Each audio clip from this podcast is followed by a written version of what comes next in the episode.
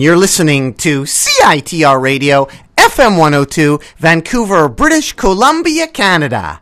And it's time right now for the Nardwuar, the Human Serviette Radio Show. You just heard right there from St. John, Newfoundland, Coach Longlegs with the track all you have to do is try. And thank you so much, Coach Longlegs, for mentioning Nardwuar and Lisa Marr. And actually, Nardwuar and Lisa Marr are people. Yes, I'm Nardwuar the Human Serviette. But to help explain who Lisa Marr is, we have a special guest on a Nardwuar the Human Serviette radio show. Hello, are you there, special guest? I am here. Who are you? I'm Mark Kleiner, and thank you for having me on Nardwuar. It was just reminding me, as you mentioned that song, the uh, Danger Danger rap song.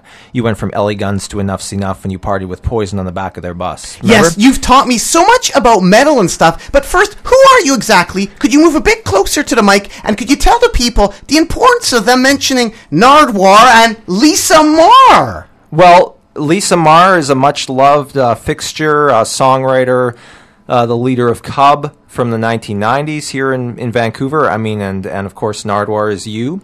And so, um, what do you want me to say? Well, I guess I was just saying you've been on a Nardwuar to Human Serviette radio show a few times, but your mic technique is terrible, Mark. Could you like, maybe just like turn like you turn it and then get a bit close to the okay, mic? into the diaphragm Yes, of the mic. yeah, How's exact- that? Is that better? That's very much better. Maybe we should do this all over again. Hello, Mark. How Uh, are hello, you? Nardwuar. Thanks for having me on. Great to be here. Thank you for clarifying about Lisa Marr. Could you please clarify about Lisa Marr? Uh, Just, just to clarify, Lisa Marr was the lead singer of Cub in the 1990s, and she now has a solo career. She's based in Los Angeles. She's married to Ronnie from the Muffs, and she has recorded a song covered by Neko Case called "When It Snows in California." How's that for a little CV of Lisa Marr? Is that adequate? Amazing. Thank you so much, Mark Kleins Kleiner. And Mark, you've taught me quite a bit about metal. At first, I only like punk rock. How did I meet you? How did I meet you? Actually, we met just down around the corner here at CITR. It was 22 years ago, I believe. In fact, uh, 1991. I had written an article on the Monkees for Discorder magazine. It was the 25th anniversary of the Monkees, uh, and I was just commenting it how uh, the 25 year was not getting as much attention as the 20 year. And uh, it was it was an okay article. Had a picture of Davy Jones poolside in speedos and other highlights, and so that was sort of how you knew I had an interest in 60s stuff. So we just kind of bonded on that. Shortly thereafter, we were interviewing uh, the Strawberry Alarm Clock. Uh, remember that? You hooked me up with an interview with the Yes, Strawberry Alarm yes, Clock. exactly. Yeah, I did a separate interview. Then you, you you talked with them. They wouldn't spill the dirt for me, but they would for you. That's what I recall about that. And we had a lot of fun.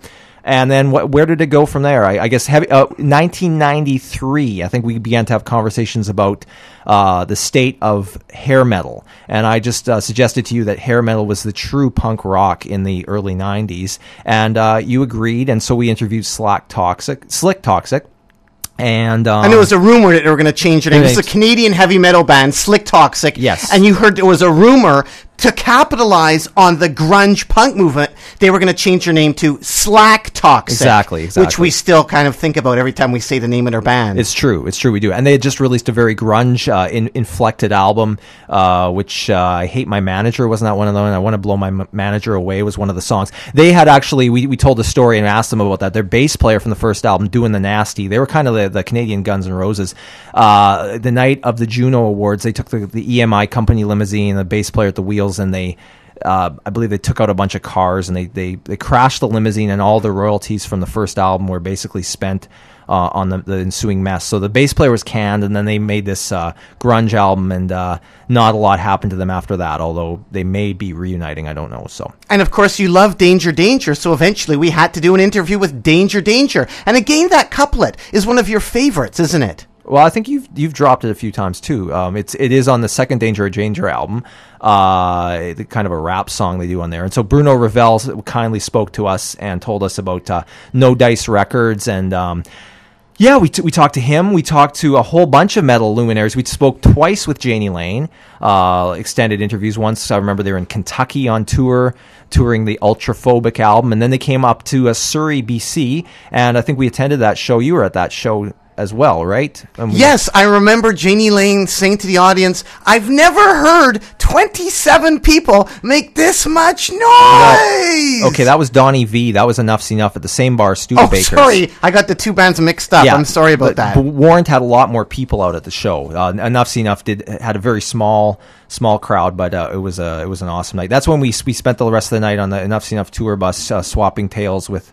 Uh, Donnie and um, and Chip Z'Nuff, who actually after the interview sent you a thank you postcard, right? In days when you didn't get a lot of thank yous. it was incredible to get somebody having something sent to me, especially just for doing an interview, especially from a double tinged rock band name like Enuff Z'Nuff, Danger, Danger. You introduced me to these bands again because you're like, hey, Nardwuar, Rancid, punk is popular. What's the true underground in the mid 90s? Right, right. I think it was it was it was it was second tier, double named. Right, it was like danger, danger, enough's enough. It's kind of like that. Uh, that that uh, you know double double monikered, right? And then you told me, of course, to interview Skid Row and ask Skid Row about Warrant, who will be playing today on the Nardwuar Human Serviette radio show. Can't get rid of that. Can't get rid of 47 years worth of the Monkees. Is it really 47 years worth of the Monkees?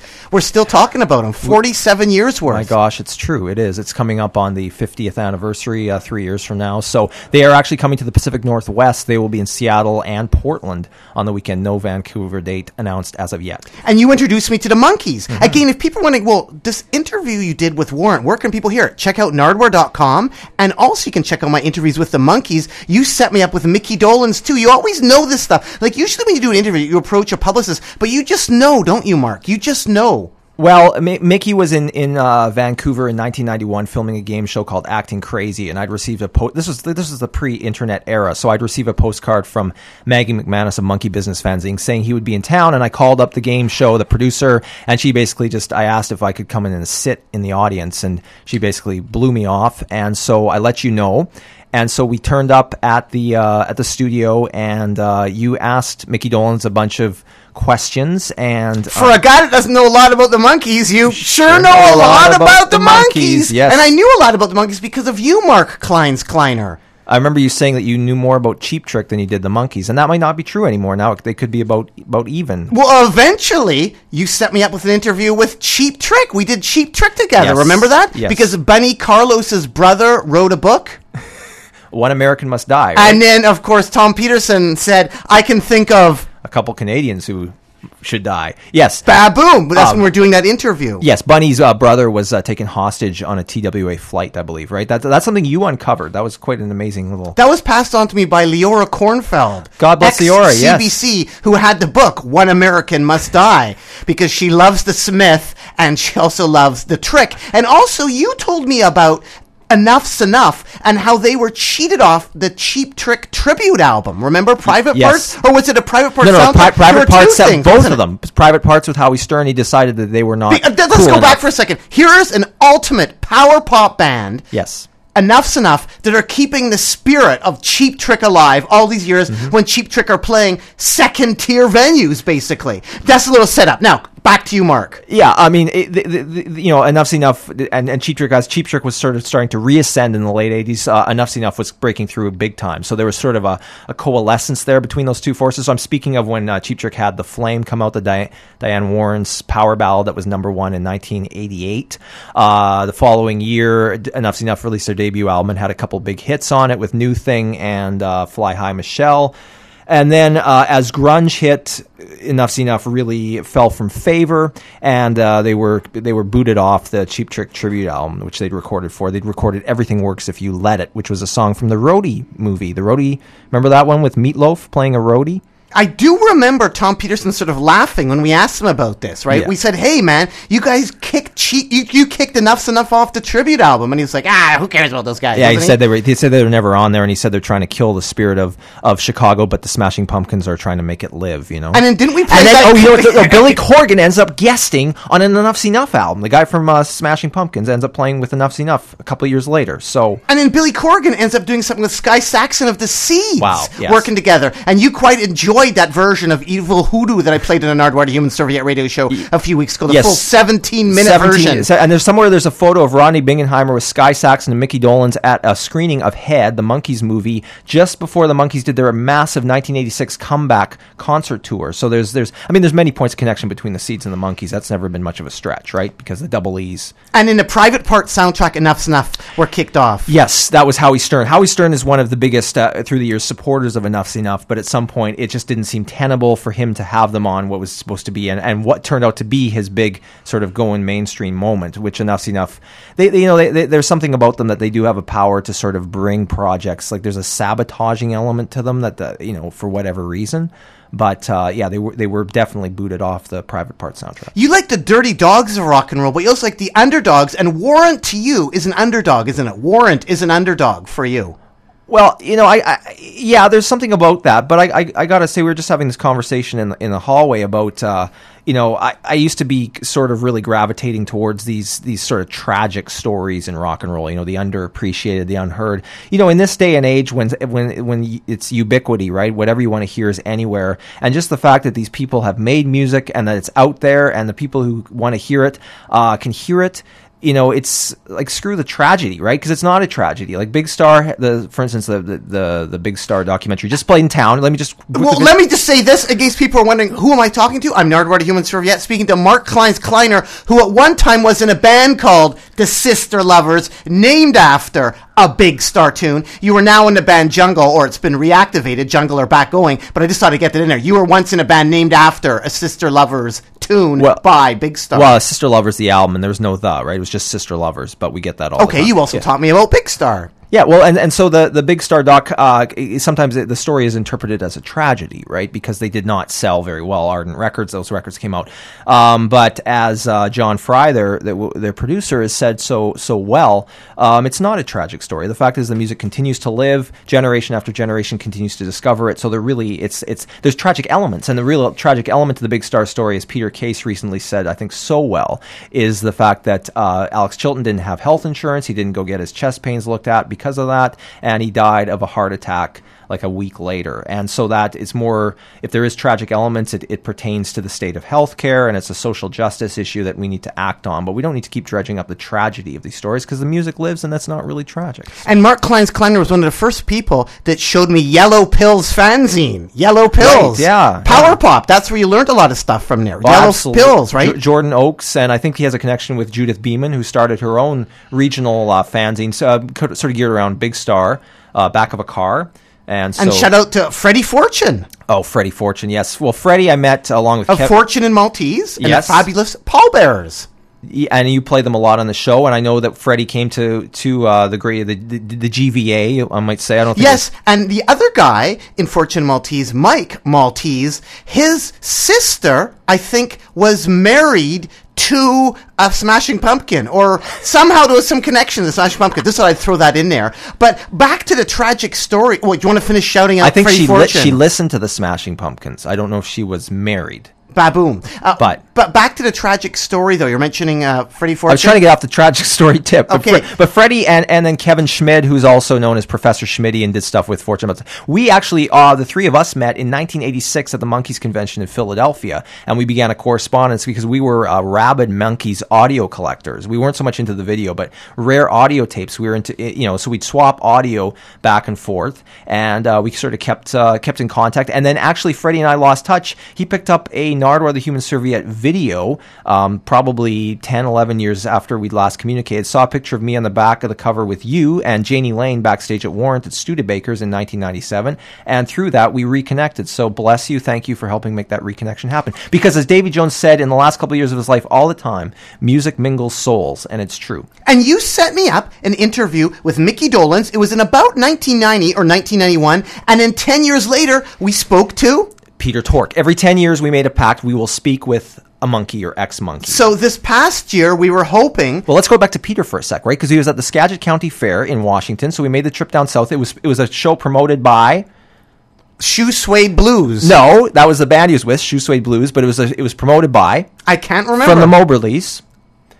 Oh, Jim Basnight. Jim Basnight. Jim Basnight, also from the Meyce. See, you remember the Moberlys. I remember the Meyce, the Mice, Okay. because they were the first punk band out of Seattle, Washington. Shout out to Jim Basnight, 1977. Bless keeping Jim. it real. That's right. And he actually opened up for Dwight Twilley in 1979 when he came on a club tour. And you gave me that VHS tape of Dwight Twilley doing a video called Girls where there's some naked stuff going on. Yeah, well, Dwight Twilley um, had there was an R-rated version of the the girl song, which was a top twenty hit, one of his two top twenty hits, and uh, his backup singer on that song, uh, Tom Petty's in doing backup vocals, like sort of a co-lead thing, but the backup singer is Susan Cowsill from the Cowsills, uh, who relates to this story as well because Billy Cowsill lived out for years here in Vancouver, and uh, later started a band called the Blue Shadows. Who we're going to be hearing very shortly. Yes.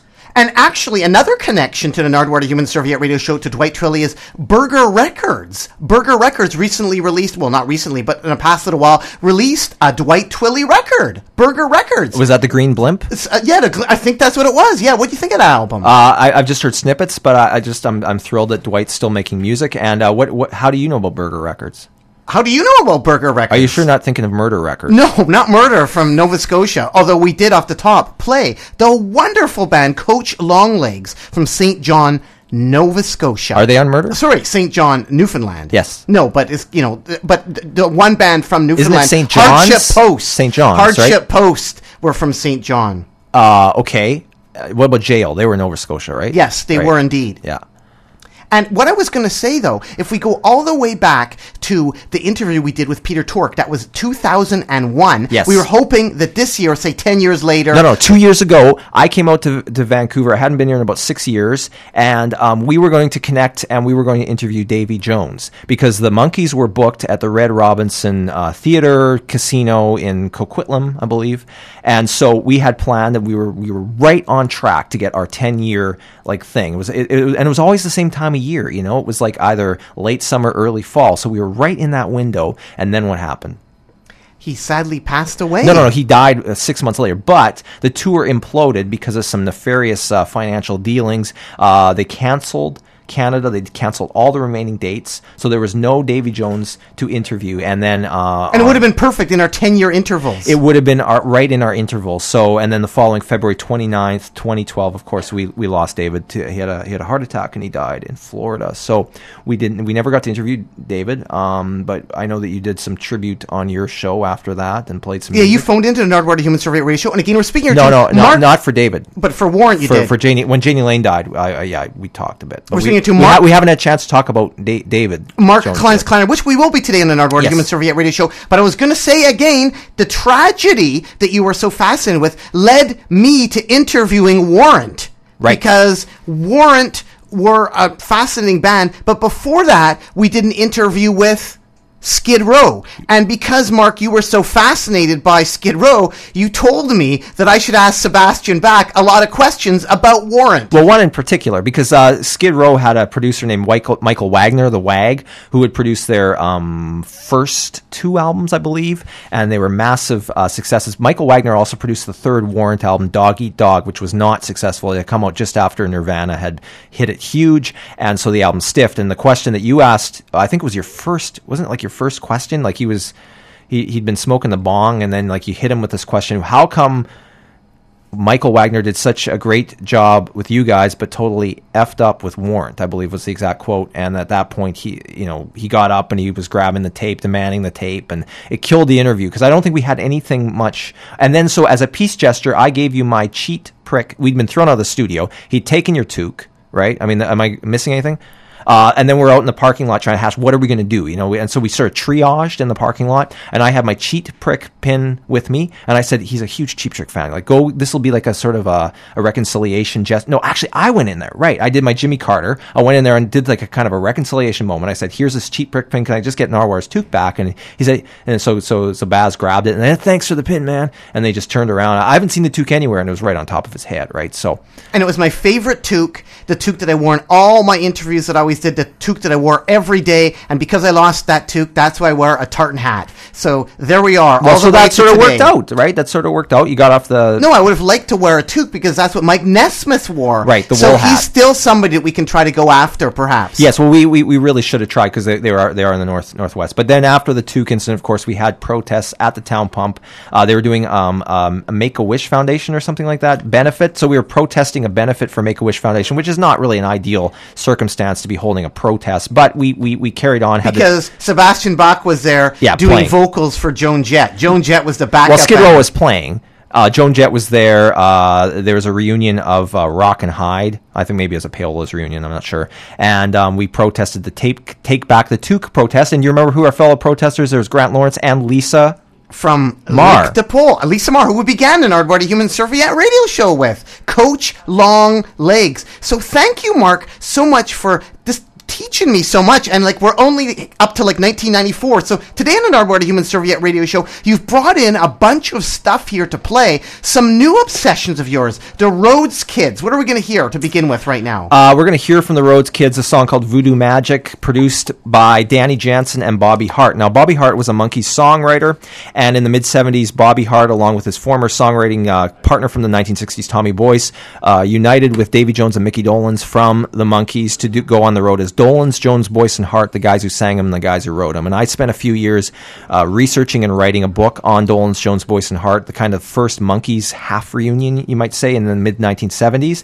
Anyways, one of the things that uh, Bobby Hart did separate from Dolenz, Jones, Boyce, and Hart was he uh, produced a lot of acts in the 1970s with this fellow named Danny Janssen. He's the guy who co-wrote uh, the theme to the Partridge Family, and uh, w- one of the acts that they uh, got commissioned to record was the Rhodes Kids. Now, this was kind of a post Cowsills family group that never really broke it big, but they were recording uh, in in their their hometown. I believe it was in Florida. No, it was in Texas. Uh, Okay, I'm not 100. percent I think they recorded in Florida. Anyways, um, the guy who sang them was known as the Scarface of porn. He was like uh, he's he's you know the guy who signed them. yes. And the guy who hired Janssen and Hart to come out, so it's a really strange. And they were a Christian group? Well, they were Christians, but they weren't a Christian group per se. They were just uh, kind of a group of family singers, and they never broke broke through. But they uh, they did record with Hart and Janssen. Uh, Bobby told me they were paid in cash, and uh, you know this this this gentleman who um, hired Bobby, you know, the, the the the guy with the nefarious connections and stuff ends up uh, moving out of his house that was later moved into by Bobby Brown and Whitney Houston. And that also connects to there's a show out there called The Ex Wives of Rock. Have you heard about that show? Oh, is that with Shan- Tweed and yeah, yeah, with uh, two Warrant ex-wives in it, Bobby Brown and the other Bobby Brown. I'm, I'm not talking about that. There's two Bobby Browns. So to clarify, this is not Bobby Brown from the Cherry Pie video with Warrant. That's the one on the show you just mentioned. But yes, you're right. That is a point of connection. Absolutely. So we're gonna hear the Rhodes Kids, uh, Bobby Hart produced act, and then what's what's after that? Are we going to go hear some uh, Blue Shadows? Okay, so the Blue Shadows, this is with uh, Billy Cowsill from the Cowsill. So again, that family band connection. You'll remember Susan Cowsill, the backup singer on Dwight Twilley, and um, Billy, of course, living out here for years in Vancouver. Um, you know, united with Jeffrey Hatcher, who's a great uh, Canadian songwriter, and they made magic as the Blue Shadows. The drummer on this track's a very dear friend of mine named Jay Johnson. Uh, listen up for Jay's uh, inimitable drumming skills, holding down the beat. And We have uh, a few more surprises we'll throw in there as well. Why don't we start playing some tunes? Here, right now, is the Rhodes Kids with Voodoo Magic. on an Nardwuar, the Human Serviette radio show with guest DJ Mark Kleins. Kleiner.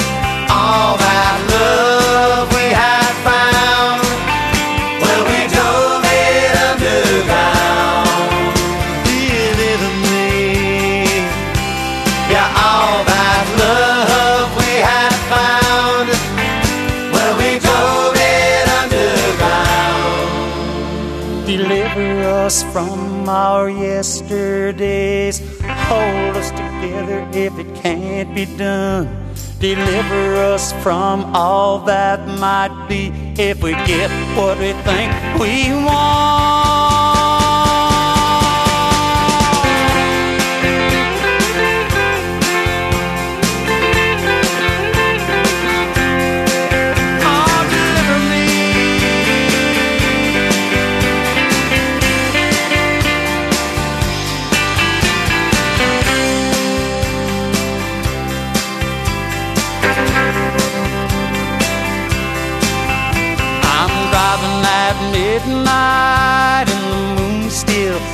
right at me. I can feel it settling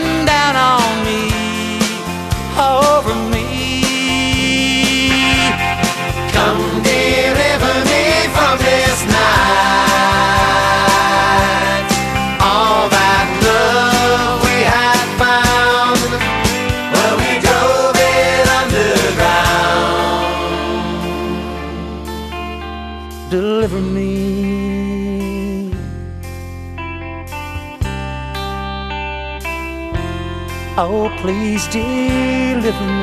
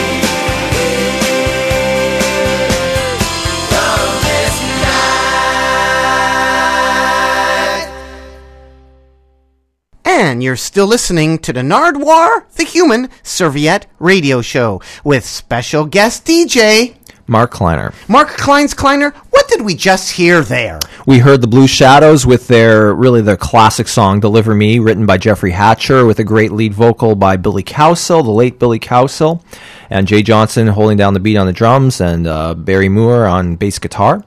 And before that, we heard the Rhodes Kids with uh, Voodoo Magic, produced by Bobby Hart and Danny Janssen. And I guess the connection with that is the Cowsills and the Rhodes Kids both being family groups, and Billy Cowsill, of course, being in the Blue Shadows. And you actually tracked down some of the Rhodes Kids. Can we read that interview with the Rhodes Kids interview that you did? Well, not as of yet, but for that, that book I was working on, uh, Mark Rhodes, I was able to track him down and, and interview him about the whole Rhodes Kids experience. Um, How rare is their album? Their albums are very scarce. Uh, they're, the album that they ended up recording, that single that they did with uh, Hart and Janssen, they also did a Christmas album with Bobby Hart and Danny Janssen. That one's fairly easy to find through eBay. It didn't sell anything, but there were lots of cutout copies, so it, it does circulate, and you can get the the Rhodes Kids Christmas album quite easily. But the other albums that they made came out on an independent uh, label out of Texas, and those are uh, harder to locate. But the, a lot of that stuff is up on YouTube if the listeners are so. Oh, and I got to mention the title of their last album, "Caught Medleying." Ba boom. And Mark, Awesome title. You always turn me on to interesting things. In fact, where you once lived in Vancouver on East Georgia Street, you were quite near the New York Theater. And one day you phoned me up and said, Ringo is there? Yeah, yeah. We, we lived at 1634 East Georgia. Uh, it's not the current property there. It's been rebuilt. Um, they, they exhumed and burned that house. But um, we were literally like you know from standing on our front porch, you could see the back alley of the New York Theater, and Ringo was there with his All Star band rehearsing. I believe it was the 1995 All Stars, which included Felix Cavaliere from the Rascals, who are recently reunited and the subject of a biopic. Yes, that's right. And then Randy Bachman was in it, a little Canadian connection. John Entwistle from the Who. Uh, who am I forgetting? There's a there's a number of others. Anyway, you can look it up fairly easily on the internet. But they were there rehearsing, and we would come out. Uh, we'd stand on like like like from our house on the front porch. We could see Ringo come out and catch smoke breaks in the alley, and I would grab my copy of Old Wave, the 1983 failed Joe Walsh produced Ringo album, and wa- traipse over to try and get him to sign it. And every time when he saw me coming, he would just quietly walk back in inside. Even though I knew a couple people, there was a uh, who was there.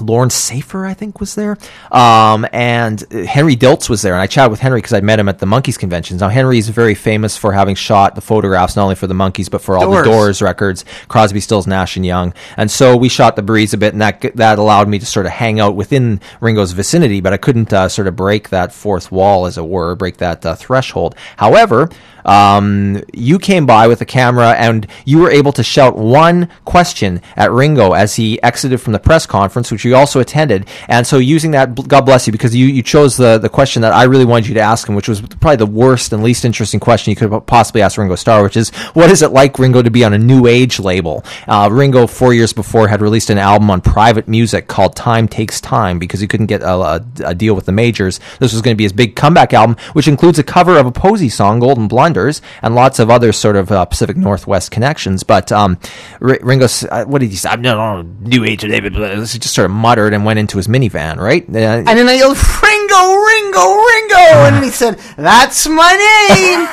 I think probably the worst part of that, this was the fact that I was being restrained by Randy Bachman's bodyguards. It just seemed really odd because at that time he really didn't have any bodyguards. It was just people trying to help Randy out because they didn't want me close to Ringo. But that, That- was my closeness to a Beatle there. Thank you so much, Mark But, but you, but later on, we, we both attended the Hard Rock Cafe opening because I mean, really, not where there's not an o- opening you would miss in this town, right? And so you had like these tickets to the Hard Rock Cafe opening, and uh, I- you know, I think you graciously allowed me to come along as your plus one. And that night, you bonded with Randy quite a bit. Bachman was very. Uh, I, I mean, I know you guys are much more like tight now, but that was when you were just sort of forging that early friendship. So Well, I mentioned to him a story that I had heard, and it was about the Kentucky Fried Rat. Basically, Bachman Turner Overdrive were the first straight edge vegan band. They were huge not, guys. not vegan. Okay, well, they're not vegan. That's but they pushing were it the a first straight edge band that they didn't drink. They just ate a lot, right? No women, no drugs, no booze, lots of buffets. That was their mantra, right? And they love Kentucky Fried Chicken, right? So they're driving in their tour van, you know, they're all pushed together, all fat, they're sweating or whatever. Oh, Kentucky Fried Chicken. They went to more Kentucky Fried Chickens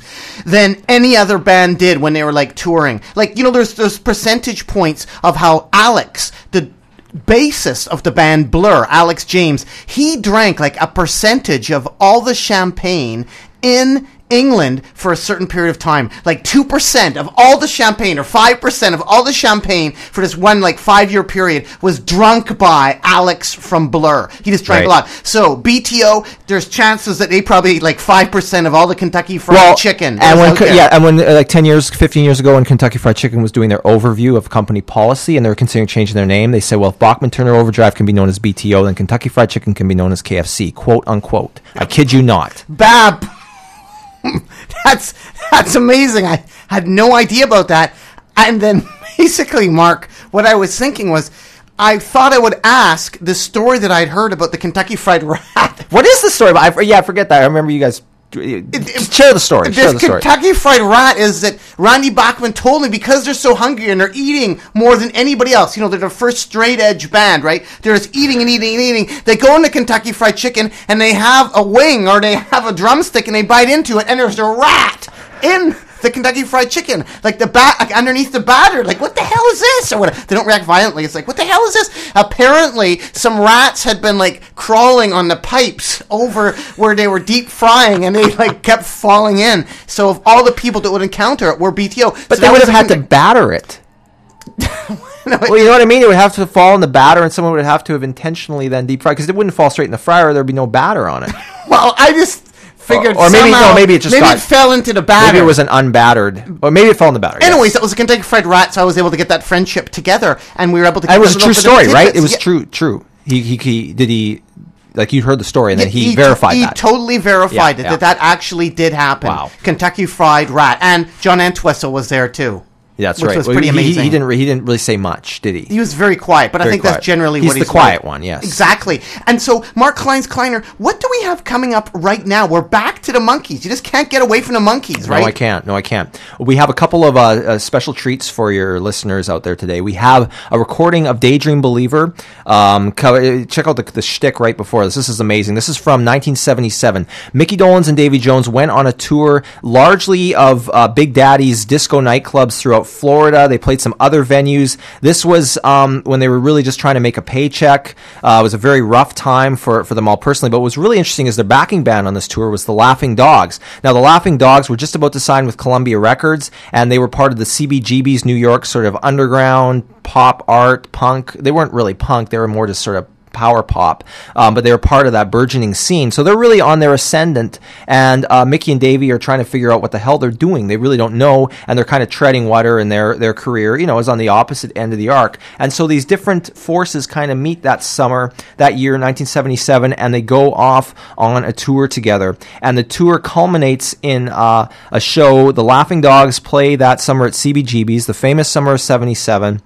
And for the encore, they have Davey and Mickey come out and they do a version of Stepping Stone. And Lisa Kristal, who's the daughter of uh, the CBGB's deceased uh, founder, has a photo book out which has a picture that captures that moment when Davey and Mickey came to CBGB's and apparently was electrifying. Even uh, the, the Sex Pistols had covered I'm Not Your Stepping Stone uh, that year around that time. And what. Uh, Were the Monkees respected by the punks? well, what, Is that what you're what- saying? Well, I'm not, I don't know. What Lisa said to me was she said the demographic was perfect that night because everybody there was kind of in their early 20s. Probably a lot of them were, or late, you know, like, yeah, like early 20s. And so that would have made them like 11 years old, 10 years old when the Monkees emerged and were the biggest thing in the world, which is the age. You see, when you see the Monkees when you're 10 years old, that is the prime demographic. There's something about the Monkees that is just perfect for a 10 year old mind because it's these four guys living in a beach house. Uh, it's in this liminal state between, uh, it's, it's utterly surreal. But what it suggests in the Monkees is that friendship, the kind of friendship you have as kids, can continue on into adulthood. And that's was sort of the, the, the, the, the arc of the Monkee story, which is very exhilarating for a 10 year old. I mean, that's when I discovered the Monkees, and um, a lot of us who discover them, that's kind of the magic age to get into it. So, so basically, CBGBs is crowned with people who were 10 years old in 1966. And then when Davy and Mickey came out for the encore, uh, it was just an, an electric, electrifying moment, apparently, from all, from all accounts. And here's a recording from that very event. well that that year that tour this is actually um, i think this is uh, from a show at a clam bar in new jersey but uh, we'll we'll just suspend belief and say Oh. yes yes on the Nardwuar. Do you want to describe anything else we're going to hear after that too? oh what, what what do we have coming up after that we have uh, The Mick- coasters cover. Yes. Oh, so the Dolenz Jones Boyce and Hart album, they were signed to Capitol Records by Al Coury, who just died last week. Al Coury was the fellow who uh, went over to RSO and uh, launched the Saturday Night Fever soundtrack and the Grease soundtrack and became one of the 70s big hitters. But before that, he was at Capitol Records from 1957 to 1975.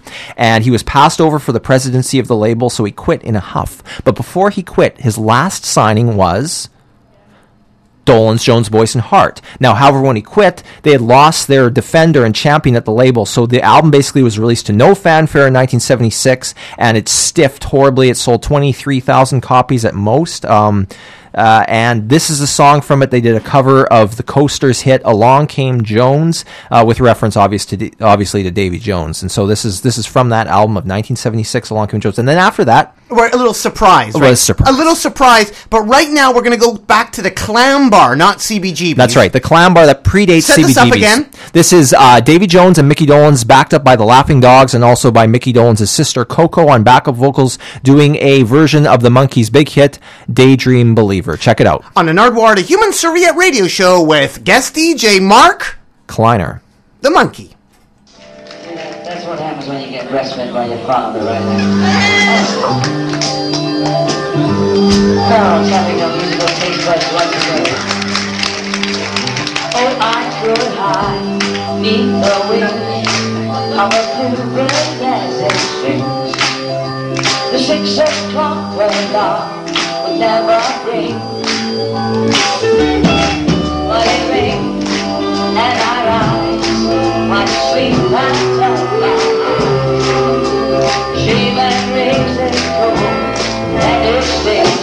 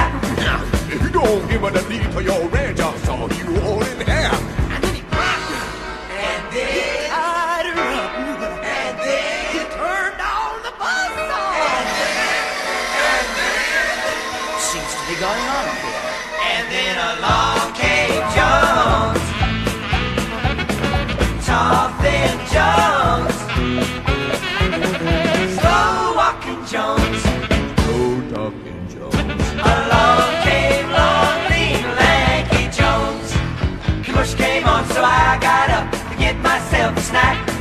Should have seen what was going on by the time that I got back. Down in the old abandoned mine, Sweet Sue was a having fits. You don't give her the deed oh, to your red dog, though you to bits. And then he grabbed her.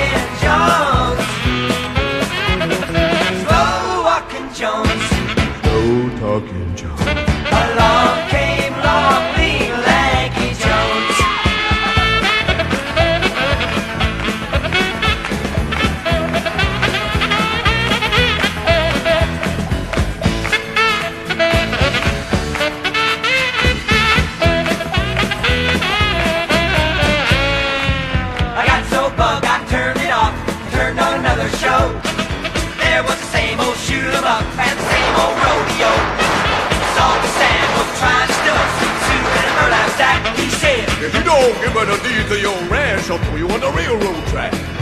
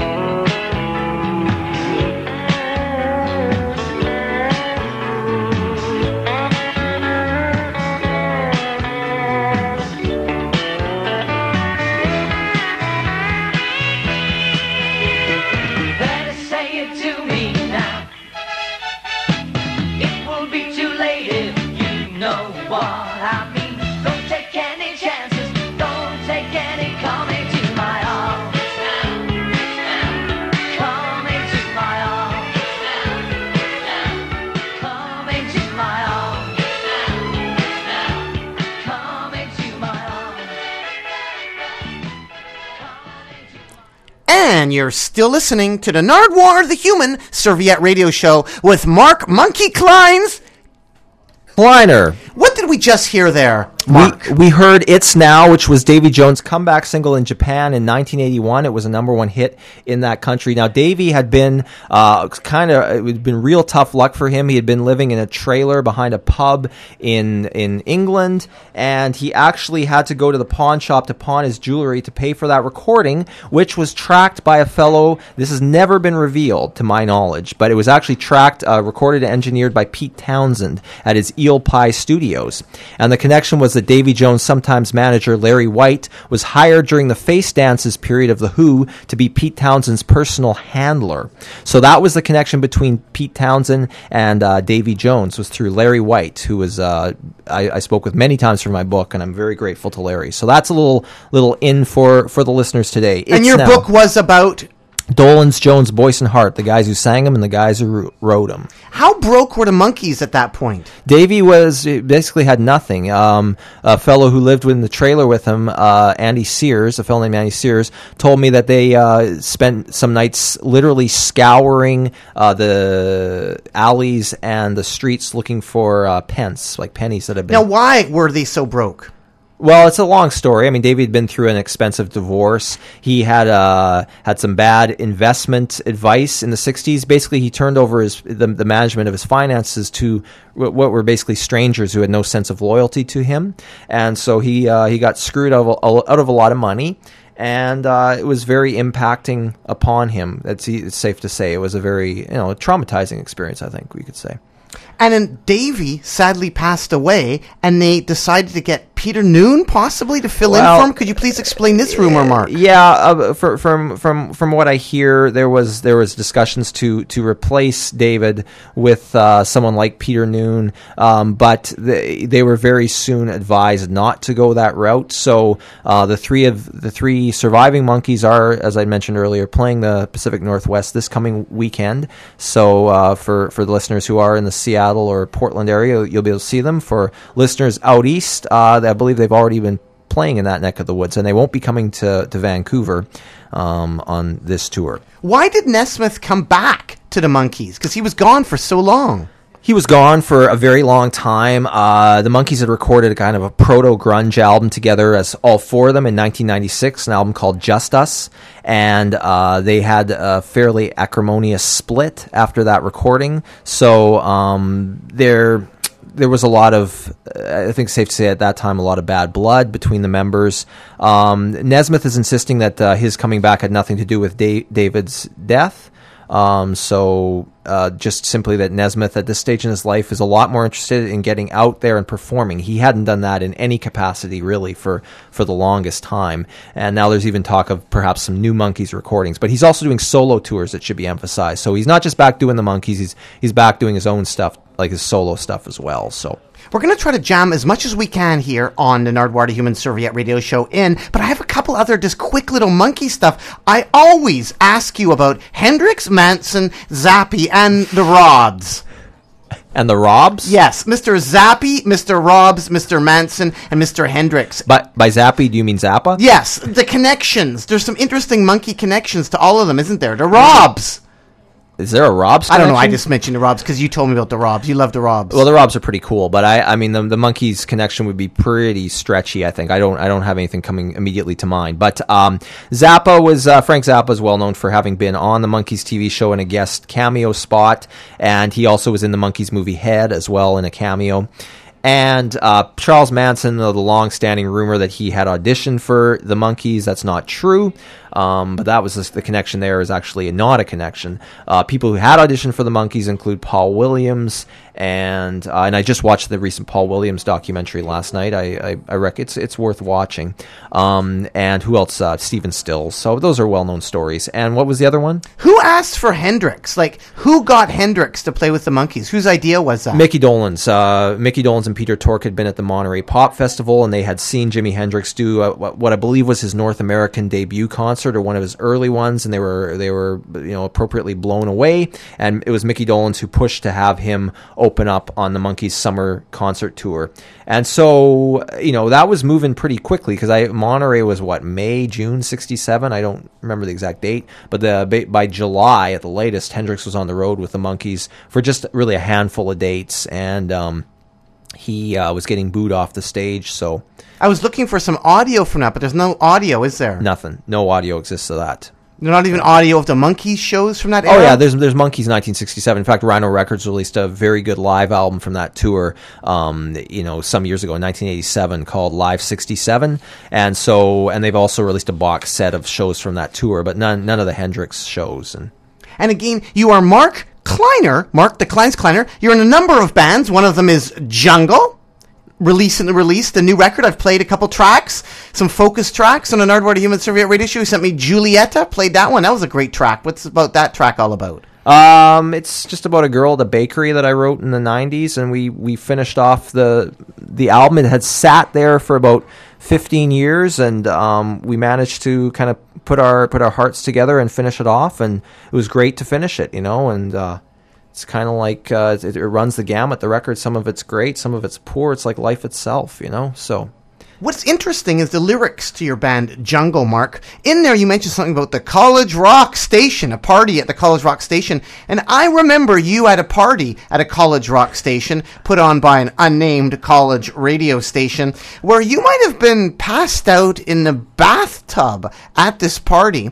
And the host of the party came up to you and said, Get out of that bathtub. And you're just like lying there. And then you stood up and said, who are you? And the host of the party said, Who are you? I own this house. Get out. And I was wondering, was that about that incident? And, and the following month, our uh, demo tapes mysteriously disappeared from the uh, the charts at that college station. Yes. Uh, what What are you wondering about that? is that what that song is about when you say College Rock Station? I the line is it's a sad what a sad situation at the college rock station. Girl is just wasted soul. Where you're so apologetic when the moment's so precious. Come on, let the tires roll. You see, apologetic because she was apologizing because she kicked you out. Yeah, I don't want to connect the dots too closely. I mean, it's it's whatever you, you like it to be. I've got my, my personal you know things, but this the song lives in, in a number of different. Um, Incarnation. Yeah, sure. However, there is something now you'd like to get out. You'd like to get something out right now. You have a song that you wrote in honor of Mint Records in Vancouver, British Columbia, Canada, and their 20th anniversary. Yes, um, Jungle got back together a couple of years ago, and I got to say that I had not been performing or writing music for almost a decade. And uh, shortly before we reunited uh, for the Mint 20th um, anniversary party, I had uh, I'd been walking in Saskatoon by the Roxy Theater, and I saw Peter Case was coming, and I called Paul Kindrat, the promoter, and uh, asked if I could go on the bill, and he kindly agreed. And so I got to open for one of my heroes, and it just sort of started getting stuff flowing again. So I started writing, and the first song I wrote after almost, like I say, a 10 year. Um, you know, uh, break from writing and performing was this song, which I wrote in honor of that evening and in honor of, of Mint Records and this this city of Van, uh, the city of Vancouver, I should say, that I dearly love. You ready?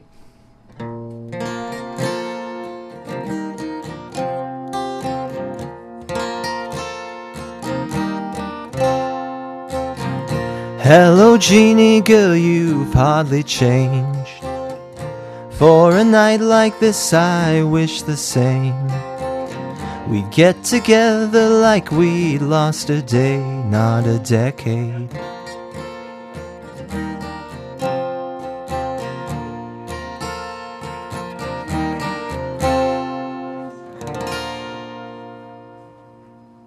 And the rest will be coming in uh, future I just uh, I, I lost the the rest of the words. Get together like we lost a day, not a decade. Um, you know, I think that song may have just been meant for that one night because I I literally can't remember anything more of that. Well, Mark Kleiner, you've brought another song. Mark Kleiner, you've brought a bunch of songs out to the Nardwuar Human Yeah. Serviette radio show. Is there one you would like to perform here? Well, sure, sure. I'll do something. Uh, I'll do something. Uh, let me see here. Mark Kleiner, turning the pages live here on the Nardwuar Human Serviette radio show. Turning the page. Turn the page. Yes, uh, the well-known Bob Seger song. I will do something that I wrote a couple days ago. How about? And this is uh, called "Round Down." And uh, for the listeners, I don't know if you're rounding down there in the uh, New Jersey area, but uh, we're rounding down. We're rounding up here, and so it goes: seventy-three and seventy-four means I'm gonna have to pay some more. But 72 and the joke's on you. Round down. 77, even 76, I was riding high, I was getting my kicks. But 78, now I can't catch a break, I'm out of luck. Damn, they just rounded it up, up, up, up, they rounded it up from here. That's all I got. And if you know where I can take that song after that, please let me know. So thank you for allowing me to share a couple of new song ideas. Um, I'm also writing a, a song for the new Evaporators album that I'm going to be pitching to, to you, Nardwuar. That particular song remind me a bit of Shania Twain. Doesn't she have that song Up, Up, Up? Really? Isn't there a Shania Twain song called Up, Up, Up? It's it's possible. So you're on the right wavelength there. Absolutely amazing. And Shania Twain, you taught me a lot about Shania Twain, didn't you, Mark Kleins Kleiner? Because remember, Shania Twain used to date. Oh, it was she was married to um to Mutt Lange. Yes, and in Mutt Lange, what did Mutt Lange when it did? I mean, how? For instance, we blame Shania Twain for what?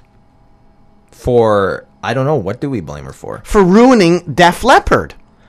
Ah, okay. because Mutt Lange did all the stuff with Def Leppard. Then he married Shania Twain, and then he turned Shania Twain into Shania Twain. no Def Leppard. Oh yeah, yeah, exactly, yeah. So it's kind of Mutt Lange's fault or Shania Although Twain's fault. the Mutt did come back and, and work with uh, Def Leppard again on the you know 2002 I believe stuff. I don't know. I never I never knew the Lep too too terribly well, but uh, I, I like the Slang album that they did. That was sort of, uh, but you know, like I, that was nothing- another gig that we tried to do interviews at that I was kicked ch- out at. the Slang. No, remember when Def Leppard did three gigs, three continents in uh, one day? Oh, Didn't they play the Commodore? Yeah, they played the Commodore. You got thrown out of that. yes, I did with the Metal Queen. Shout out to the Metal Queen. God bless the Metal Queen, Jill.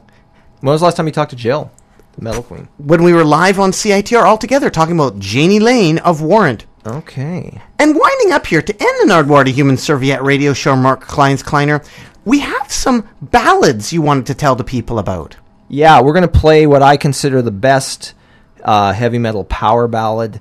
It's uh, the last single off Warrant's Cherry Pie album. It's called Blind Faith. It's a song that didn't do terribly much relative to the previous power ballad successes that they had, but it still uh, did well enough. It's, it's a song called Blind Faith and that will be uh, segging into a uh, power ballad from the new Jungle album, which is my band. uh, a song called "Boy's Gonna Break Your Heart," which features Kurt Dahl on backup vocals. Um, like to thank Kurt for being part of that. The story with Kurt Dahl is I was in a group called the Mark Kleiner Power Trio with him, and I was also in a group in Saskatoon, Saskatchewan called the River Boys, and my drummer in that band was named Kurt Dahl as well. So I've played with two Kurt Dahls. Now the Kurt Dahl from the River Boys is now playing in a band called One Bad Son, who's out have moved out here to Vancouver and they are on uh, what's it called 54 45 40 records, the Nickelback label. 604. 604. Is it called 604? Like the area code. Okay. Did I say right here in Vancouver? Yeah, that's fine. we are in Vancouver, British Columbia, Canada, on the Nardwuar the Human Serviette radio show. But Warrant, though, this particular song you said is kind of popular, but it symbolizes something, doesn't it, to you, Mark? Um, Blind Faith? Yes. How, how so? Are what makes you pick to- this particular Warrant track? Well, I don't know subliminally. I mean, I, I guess the, the mention of faith, is that where you're going with it? Actually, I didn't even think about that. Am I allowed to even mention that? Well, sure. Okay, good. Absolutely. I'm a man of faith, I guess, and uh, you know, I uh, yeah, I'm a, a preacher in Biggar, Saskatchewan. So if you're ever coming through Biggar on a Sunday morning at 10:30 a.m., I invite you to come by either St. Paul's Anglican Church or Redeemer Lutheran Church. We go between buildings month to month, but we worship at 10:30, like I say. And um, Did it give you any bread? You get to eat any bread? well, the the body of Christ, we have. You. But don't they hand bread out? Well, at the Eucharist, yeah. There's there's bread and wine, which is the the body and blood. But like, do you push bread into people's mouths at all? I don't put it into their mouths, but they'll generally. Do you get to um, wave around one of those things that has like smoke on the it? The incense? Yeah. we don't have incense in our church. That uh, that's more of a high church. Uh, I know a lot of the Orthodox churches are, are big on the incense, but we don't we don't have uh, incense generally at uh, at Redeemer or at St. Paul's. But And this particular track, Blind Faith by Warrant, why'd you like this one? it's just a brilliant song. It's just gorgeous melody, and um, one of the things that's interesting about it for uh, for your listeners that uh, I encourage you to check out is California King Bed, the Rihanna failed single, it, I, I know it wasn't quite as big of a hit. It's virtually a rewrite of Blind Faith, this fifth single from the Warrant Cherry Pie album. Um, just just bizarre. I mean, but you can hear the the heavy metal guitar solo and stuff. So it was an attempt to really resurrect the idiom, if you will, in uh, 2011 or whatever 12, whatever year that was. So I invite you later on. I don't think we're gonna have time to play California King Bed, are we? I don't think so. Okay, so that will just be have to one to bookmark for yourselves if you want to check out because it's uh, it's scarily similar to uh, the the Rihanna Warrant connection there, but. Here we go on the Nardwuar, the Human Serviette Radio Show. A little bit of Warrant and in some jungle. Bless you, thank you. I have the great pleasure of introducing this time a gentleman who is quite well known here in San Antonio. So actually, he needs no more introduction than to say simply, here's Mike.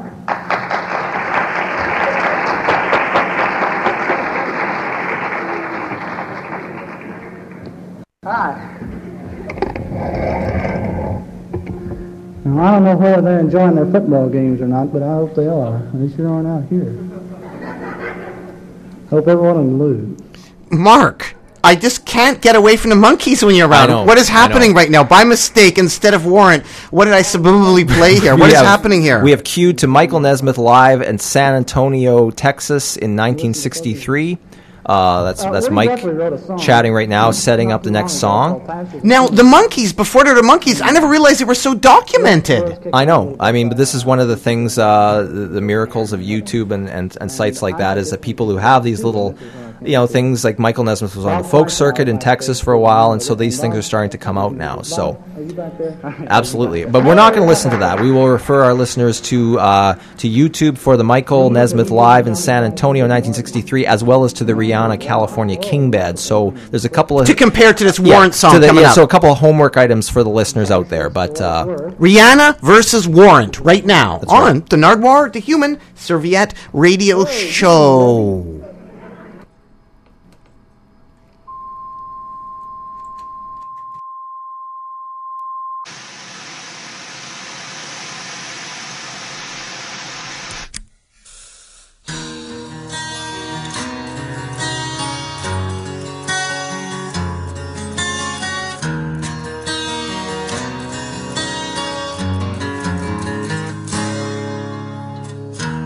Darling, I know you're sleeping,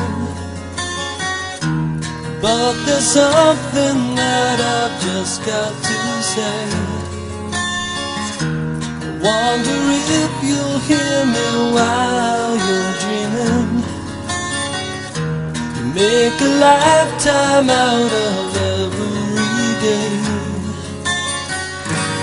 Thanks to you, now I know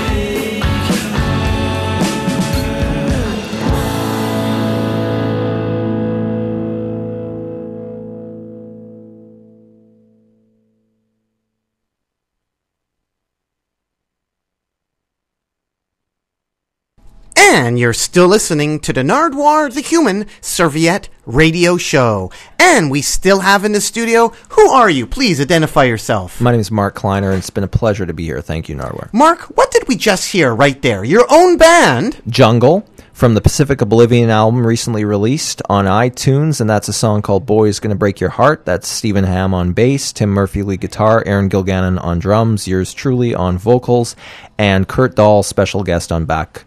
A ballad of sorts. A ballad of sorts produced by Darryl Neudorf. and introduced by the ballad of all ballads before. The Ballad of All Ballads, which is the ballad known as Blind Faith, which was single number five from Warrant's second album, Cherry Pie.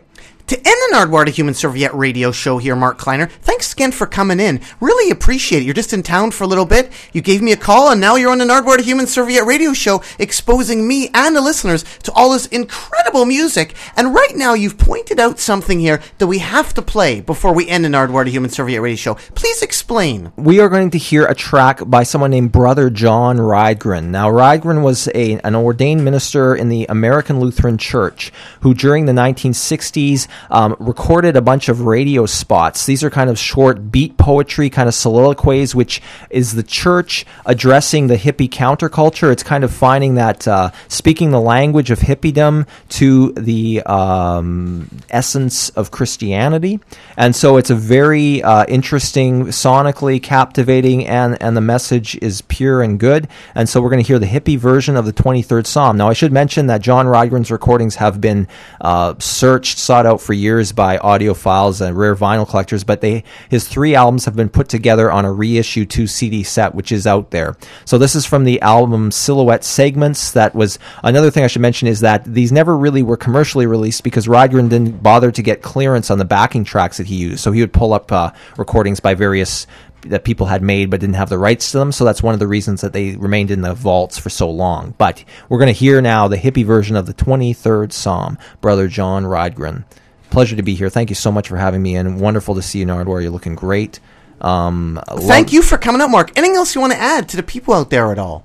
Uh, just um, you know, love your show. Um, gr- I love the city, uh, being Vancouver, and uh, I love. Uh, and I'm, I'm I'm originally from Philadelphia, so a shout out to all the people listening on the eastern uh, seaboard as well.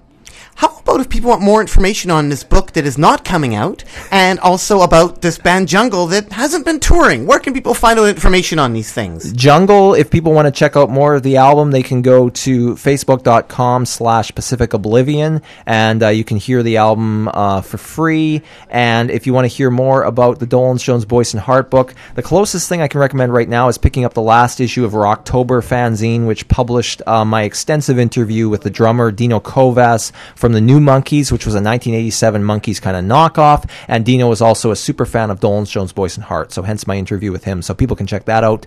And otherwise, um, we'll just be watching for each other in the ether. Thank you. Well, thanks much, Mark Kleins Kleiner. Keep on rocking in the free world and do do do do do do do.